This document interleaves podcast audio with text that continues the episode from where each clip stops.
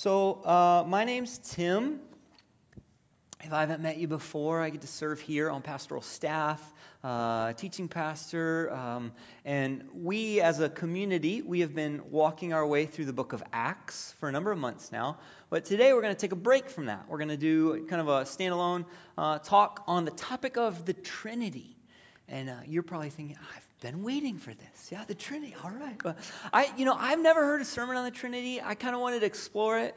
I like thinking deeply about faith, and the Trinity is a topic you can think deeply about. And I also, as we start a year off to get, kind of start the school year, one of the things that I thought would be good for us to talk about is life in community, life as an intentional community, and that flows out of being made in the image of God, who is fundamentally relational. We believe a relationship is at the center of reality, and that impacts how we live. So I want to talk about that today. So it's been very interesting. The last century or so, more and more, we are discovering there is a interconnectedness about this world, a relationality about this world that we didn't realize before. So you probably heard of like the butterfly effect, chaos theory, right? The butterfly effect is this idea that a butterfly flapping its wings in South America can affect a hurricane in the North Atlantic. That there's systems that are so sensitive to the least changes that the change in one part reverberates the entire thing. So, for example, chaos theory would say, in this room right now, there's all these air molecules. This room is full of air and little atoms and molecules. Pew, pew, pew, pew, pew, going around, right? You can, they're very tiny. You can't see them. But they're pew. And now, chaos theory would say if you found one of these molecules, the Joe molecule, if you wanted to know a fraction of a second later where Joe molecule is headed, you would have to know where all the molecules in this room are, and all the molecules in the walls are, and all the molecules in the air outside this building are, and in fact, all the subatomic, even the cosmic rays bombarding, you'd have to know where everything is to know just one fraction of a second later where Joe molecules headed, because the cosmic rays will hit the air molecules, will hit the ones in the wall, which will affect the ones in the room, and ding, ding, ding, ding, and affect where Joe's headed. It's all interconnected. I mean, it's mind-blowing. Reality is more interconnected than we ever realized. Or if you study biology or ecology, you know how interconnected the world is. There's this often told story about Yellowstone National Park. So Yellowstone National Park, the wolves have, about 70 years, they were eradicated from Yellowstone National Park. No wolves. So the elk, they're like, when the wolves are away, the elk will play. They're just eating all the vegetation they can. And so in the mid-90s, they said, we should bring the wolves back. So they bring wolves back. And what happens is the elk, they realize if they're down in the valleys and gorges, they could get trapped by the wolves. So they began leaving the valleys and the gorges. Well, the vegetation in those places started regrowing. Trees could grow taller. They could regrow. And so this new habitat developed. So birds returned and beavers returned. And the vegetation got so thick that it started to stop the erosion that was taking place. And the routes of the rivers changed because of the wolves coming back to Yellowstone. Reality is interconnected in ways that we never even realized before. I was at CCF Friday night talking to one of the guys who was taking quantum mechanics at Western. If you YouTube quantum entanglement sometime, you just be, yeah, it's crazy. Or if you're into psychology, systems theory, the way communities affect how we live and who we are. Reality is interconnected in ways we're discovering. There's a relationality about reality. Now, if you are a Christian, if you're a follower of Jesus, I think a natural reaction would be, oh yeah, of course it is. We believe God is relational. God is three: Father, Son, and Spirit. God is a relationship of love from eternity past. It's not surprising that this cosmos he has created has echoes of relationality all around it. See, Christians throughout history have said God is one God in three persons and one God. There's a relationship is at the center of reality. Now, maybe you hear that, there's probably a variety of reactions that you have to that. Maybe, oh, yeah, I believe that. Maybe, some of us might say, could you repeat that over again? So God is three. Oh, yes, God is three. And God is also one. Yes, God is one. So he's three and one at the same time. oh, yes, yeah, that's very confusing. Yeah, it's a mystery. You should just, you know, yeah. I mean, because if you've ever looked at the Trinity, it's confusing, right? Three persons, one God. How does that work together? And I think if we're, you know, sometimes in the modern age, I think we can get cynical about it. Oh, you know, that's just Christians just, you know, making things, the priests made that up to make things confusing or make, you know, make religion confusing for people. We just need to get back to the simple Jesus. And in fact, Thomas Jefferson, he said something like this, getting back to the simple Jesus. Thomas Jefferson wrote this. He said, "When we shall have done away with the incomprehensible jargon of the Trinitarian arithmetic, that three are one and one is three, when we shall have knocked down the artificial scaffolding reared to mask from view the simple structure of Jesus, we shall then be truly and worthily his disciples." So Jefferson's expressing something that I don't think, I think people sometimes say things like that we need to, you know, that belief in the Trinity, that's just kind of, we need to get rid of that and just get back to simply Jesus. I think Jefferson's right about one thing and wrong about one thing. I think Jefferson's right about the fact that we need to focus on Jesus. We need to follow Jesus. We need to be committed to seeing what he did, seeing what he said, devoted to him.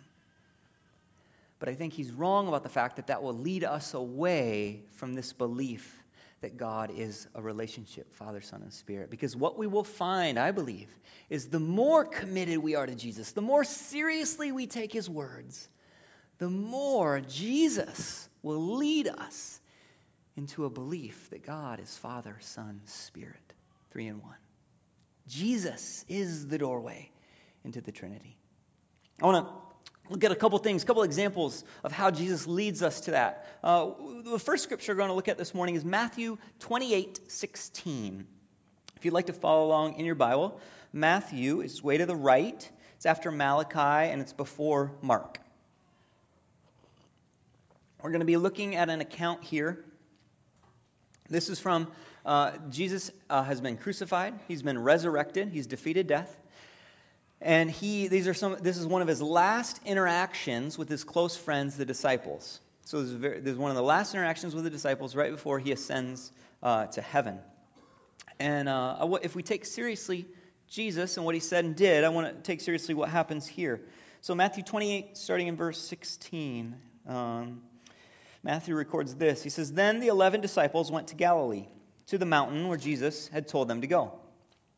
When they saw him," that is, they saw Jesus, "they worshipped him, but some doubted. Then Jesus came to them and said, 'All authority in heaven and on earth has been given to me. Therefore, go and make disciples of all nations, baptizing them in the name of the Father and of the Son and of the Holy Spirit, and teaching them to obey everything I have commanded you. And surely I am with you always to the very end of the age.'" Okay, so we want to focus on Jesus. What did Jesus say about himself? What did Jesus say about who God is? Let's listen to Jesus. Well, already in this account, all sorts of questions are going to be raised. Jesus was a first-century Palestinian Jew, with disciples who were first-century Palestinian Jews. And first-century Palestinian Jews were fierce monotheists. They worshipped, they said, you should not worship anyone or anything other than the one God of the Hebrew Scriptures, Yahweh. But here, this group of people, these disciples, it says, worshipped Jesus, and Jesus was okay being worshipped. What does that say about him or how he sees himself? Or Jesus said, all authority on earth and in heaven has been given to me. He says, I'm in charge of heaven. What does that say about how Jesus sees himself? Or Jesus says, I will be with you always to the very end of the age. And even this, for first century Palestinian Jews, would have echoed language that God uses of himself in the Hebrew Scriptures. So in Deuteronomy 31, God says, the Lord himself, he's speaking to Joshua, the Lord himself goes before you and will be with you. He will never leave you nor forsake you. Deuteronomy 31:8. And this same kind of language Jesus applies to himself. And then, of course, there's that big glaring bit in the middle where Jesus says, when you go and you make other disciples of me, and you initiate people into the movement, baptize them in the name, singular, of the Father, the Son, and the Spirit. I mean, even this, it's like this one in threeness. He doesn't say baptize them in the names of the Father, and the Son, and the Spirit. He says baptize them in the one name, and the one name is the Father, the Son, and the Spirit. Even in Jesus' very language, there's this one in threeness and three in oneness. And so if we're committed to Jesus, we soon find Jesus himself leading us into this one in threeness, this idea that there's a relationship at the center of reality. And just to show this Matthew verse, this Matthew passage isn't an isolated incident. This is really the tip of the iceberg when it comes to taking Jesus' words seriously. I want to just show you a few other examples here. Jesus in John 10:30 says, I and the Father are one. Jesus in John 14:16 says, I will ask the Father, and he will give you another helper, that he, this other helper, may be with you forever. So here we have Jesus talking about the Father and talking about the helper. Or John 14:23. Jesus says, if anyone loves me, they will keep my word. And the Father and I will love them, and we will come to them and make our home with them. That is a weird thing to say if you're just a normal person. Yeah? I and the Father are one, and we will come and dwell you. Normal people don't say that. I know lots of normal people. No one has ever said that to me. And the thing, and I would go on to say that other philosophical and religious leaders in history don't say things like that. Plato, Aristotle, Socrates, Muhammad, Buddha, they don't say things like, I and the Father are one, and I will be with you forever, and I will indwell you. What? If we're serious about what Jesus taught, we soon find that our devotion to Jesus leads us into a view that God is three in one. There is a relationship at the center of reality. Father, Son, Spirit. So Christians, followers of Jesus, throughout ages, they didn't come up with this to be confusing or to make things difficult. This is the way the belief in the Trinity, the way the belief that God is three persons and one God, the way that came about is this: that Christians encountered someone, something happened that they had to make sense of. They encountered this person, Jesus, and he said things and he did things that didn't fit into their normal paradigms. He died and was resurrected, and then they had this encounter with the Spirit. They had this personal spiritual experience, and they were trying to make sense of this data, this evidence, and they wrestled with it, putting it together, and it led them to the conclusion of God is three in one. There's a relationship at the center of reality. There's this quote. One early Christian theologian was complaining about how much the Christians were wrestling with this idea. And I want to read it to you. I just thought I found it kind of humorous. Gregory of Nyssa is his name. And so all these Jesus followers were trying to figure out, how does this all fit together? You know, we had this experience. How does this fit together? And this is what he said. He said, everywhere, in the public squares, at the crossroads, on the streets and lanes, people would stop you and discourse at random about the Trinity. I'm sure this has happened to you. If you asked something of a money changer, he would begin by discussing the question of the begotten and the unbegotten.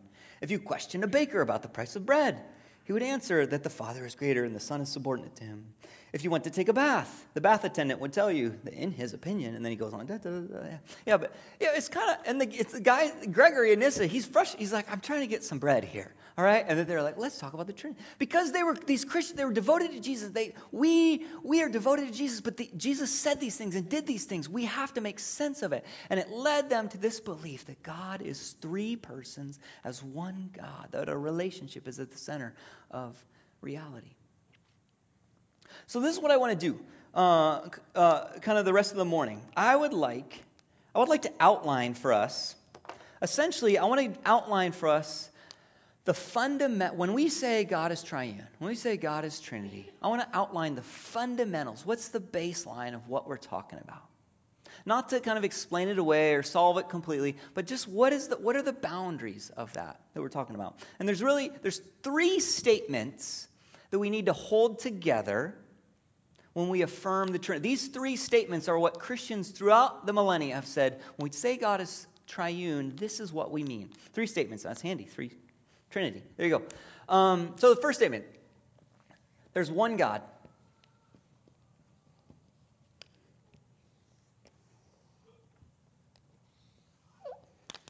The second statement is that this one God exists as three persons.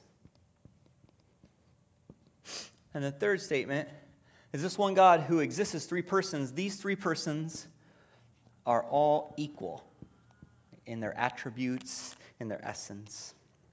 One God exists as three persons who are all equal. Unity in essence, Trinity in threeness in personhood. You could say, one person says, God is one what and three who's. One what and three who's. God is one essence, three persons.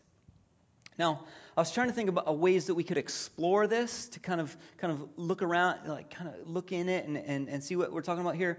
And what I'd like to do is I want to go through and talk about what happens if you drop any one of these three statements. And I hope that by doing that, that will help us understand what we're talking about when we talk about the Trinity. So imagine if you affirm there's one God, you affirm there's three persons, but you say those three persons aren't really equal. You drop the equal part. So one God, three persons. Sometimes this has been called Arianism, but essentially it means this: that if the three persons aren't equal, you might say the Father is really the one God, but the Son and Spirit aren't really God. They're like these super beings, these super creatures, but they were just created beings like the rest of us. So we'll just say Jesus and Spirit aren't God. So there's one God, the Father. There are three persons, but they're not really, the Son and Spirit aren't really equal with Father. Now, Christians have said, well, a couple problems with this. One, it doesn't do justice to the data. When you look at Jesus accepting worship, only God is worthy to be worshipped. Jesus is claiming to be fully God there. And also, there's all sorts of problems that result in this. Christians throughout history have said that in the cross, we see the fullest heart of God revealed for humankind. We see the love of God put on display in the cross. But if Jesus isn't really God, how can we say that? And in fact, if Jesus isn't really God, how can we talk about Jesus saving all humankind? How could he have the ability to do that? And so Christians throughout history have rejected this view. They said, there is one God, there are three persons, but those three persons are all equal. There is a relationship of three equal persons in the one Godhead. Throughout history, there is this relationship of these three equal persons at the center of reality. So now, say we move away from that. Maybe we go over here and we say, okay, there's one God. Yeah, there's one God, and yes, there's equality in this one God, but there aren't really three persons. The three persons is just kind of an illusion. The fancy word for this is modalism. And when you hear the word modalism, think mode, go into different modes. So the idea is that sometimes the one God goes into Father mode, then sometimes he goes into Son mode, then he goes into Spirit mode. It's kind of it's really just one God acting like there's three, or puts different masks on, the Father mask, and then puts on the Son mask, and then puts on the Spirit mask. And Christians throughout history have said, no, that's not right either. That doesn't do justice to the data. That doesn't do justice to what we've seen, because we've seen, like at the baptism of Jesus, we saw Jesus, he's being baptized, and the Holy Spirit comes down on him like a dove, and at the same time, the voice of the Father says, here's my Son, with whom I am well pleased. And so, when we see this data of, it seems like there's three persons interacting here. And in fact, Christians have gone on to say, if there's really not three genuine persons within God, then how can we say God is love? How can we say God is love? Because love, Christians, love requires a subject and an object. Love requires a lover and a beloved. And so Christians say God is love from eternity past. And that means within God, Augustine said it this way, that within God there is at once lover and beloved and love itself. I think we have that quote there. Maybe not. Just kidding. Oh, yeah, we do. So God is when we say God is love from eternity past, there's actually the Father is loving the Son, is loving the Spirit, is loving the Father from all eternity. There's this eternal dance of love within God. So Christians have rejected that. They've said, no, there is one God, and God, there is equality with God, but there are three genuine persons. There is this genuine relationship at the center of reality. So then maybe a person might say, well, okay, there's three persons and they're all equal, but they're not really unified. They're not really one God. And the fancy word for this is tritheism. And the problem is that it introduces division within God. It doesn't do justice to the data. One of the most important scriptures in the Hebrew Bible is Deuteronomy 6:4. Hear, O Israel, the Lord our God, the Lord is one. And the other problem is that if there are three persons, Father, Son, and Spirit, who are all equal, but they're not one unified God, what ends up happening is we can have views of God that pit the Father over against the Son. And there's this division that is introduced in how we think about God. Sometimes you'll see this. Maybe you've heard the cross of Jesus talked about this way. This is a caricature, an untrue caricature of the cross, but maybe you've heard about it kind of talked about this way, that the Father God is the Father God is angry about sin. He's angry about sin and he just wants to hurt something. He's mad at those people who are sinners. And so he wants to, he's angry about it. And the Son, the Son's really nice. He doesn't want to see anybody get hurt. So the Son says, don't hurt those people down there, just hurt me instead. And so on the cross, the Father's kind of taking out his anger at sin on the Son, who's kind of getting in the way. And it's almost this divine child abuse where the Father is against the Son and the Son's trying to protect the people. And that is an untrue representation of what is happening in the cross, because it introduces a kind of division in God that does not exist. God is unified. One God, not the Father against the Son, the Son against the Father. And so a Trinitarian view of the cross, a view of the cross that says these three persons are all united as one God, says they are united, Father, Son, and Spirit, united in their compassion, their mercy, their desire to forgive every man and woman. And they're also united in their displeasure, even anger at sin. And if that sounds weird to you, think about it this way. If someone you love has cancer, aren't you angry at that cancer? Don't you want to get rid of it? Sin is a cancer on our souls. It is right. If God the Father, God the Son, and God the Spirit love us, it's right for God to want to get rid of it. And the Father, Son, and Spirit are united in both their love for us and their displeasure of sin. They play different roles in the cross, but they're united. They're one God. So Christians throughout history said, yes, there are three persons. Yes, they're equal, but they're also united as one God. There is this relationship of unity at the center of reality.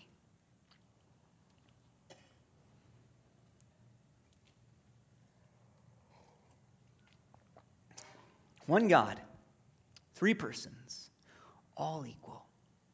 And it may seem abstract at first, but I believe in this we find some very important statements about this world and about what it means to be human. To affirm that there is one God who is three equal persons, because God is triune, there is a relationship at the center of reality. Because God is triune, intimacy is at the center of reality. Because God is triune, servanthood is at the center of reality. Because God is triune, sacrificial love is at the center of reality. This is the God who created the cosmos and created you and I. So what do we do with this? Where do we go from here? A couple things I just want to put in front of you, kind of where we go from here. One, I want to offer you a resource. There's a book that I'd really recommend, a book by Darrell Johnson called Experiencing the Trinity. He's a professor I had, I think really sharp guy. It's not a real long book, easy read. So if you want to read more about this, get on Amazon, check it out, Experiencing the Trinity. And then as far as what this might mean for our lives this week and this fall, I believe because you and I, are made in the image of a God who is relational, an image of a God who is fundamentally relational, because we're made in that God's image, that means the good life, the fully human life, the good life is going to be a relational life. That means probably our deepest joys and our deepest hurts will come from relationships. God is relational. It is God's image you and I are made in.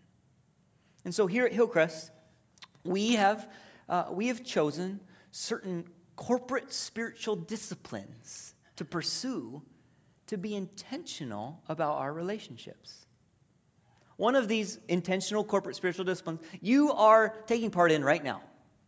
Every Sunday, we get together in person and worship. We don't just say, hey, just stay at home. Let me email you the talk. And Carlo, he recorded a couple songs. Let me just send it to you. Just stay where you're at. Yeah. We don't do that, right?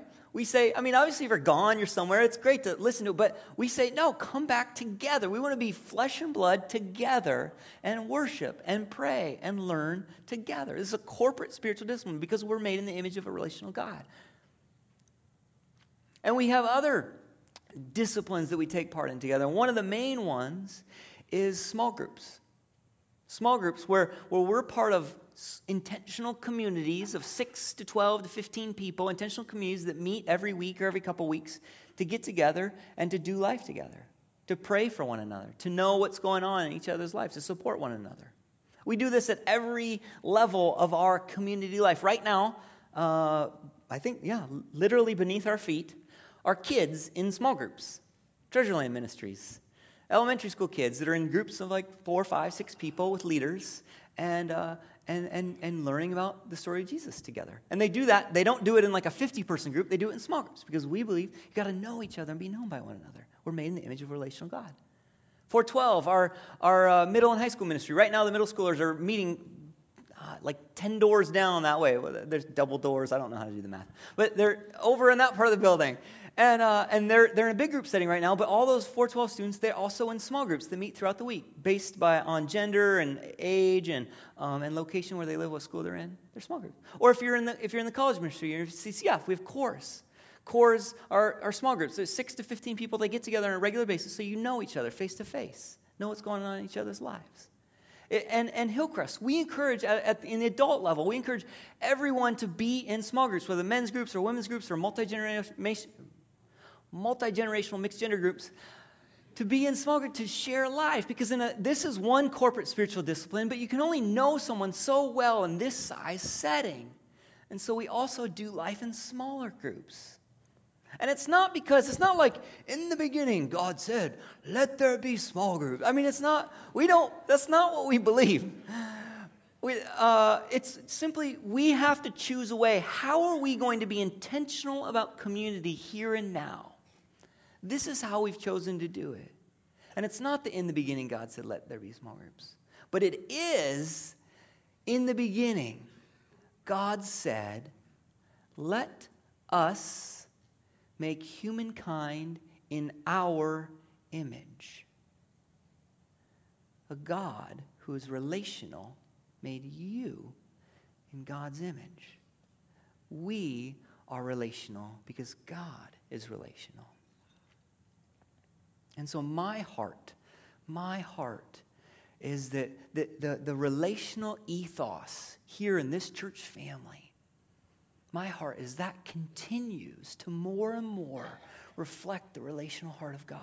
I have no interest in being a host of a large spiritual event. I am very interested in being part of a rich community where people are known and they're loved and they're supported and where we worship the God who is Father, Son, and Spirit together.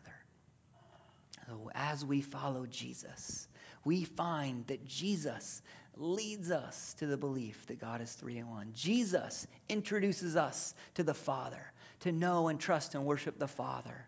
As we get to know the Father, Jesus, the Son, and the Father give us the Spirit, that the Son and the Father, their Spirit can indwell us. And the Father and the Spirit lead us to worship and follow Jesus all the more. And as we do this, as we enter into the life of the Trinity, we find ourselves living in human-to-human relationships more and more the way we're meant to be. May it be so. Would you pray with me?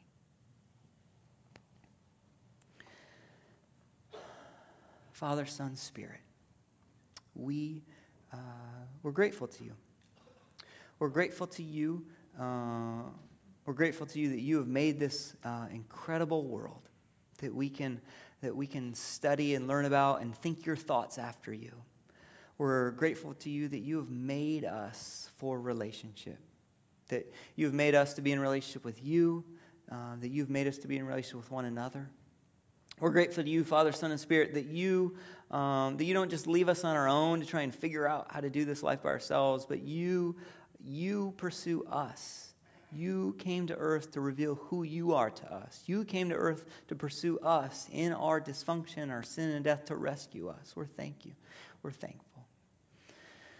And so this morning, by your Spirit, will you give us right thinking about you, that we would worship you rightly, and lead us to live the kind of lives that honor you. In your name, amen.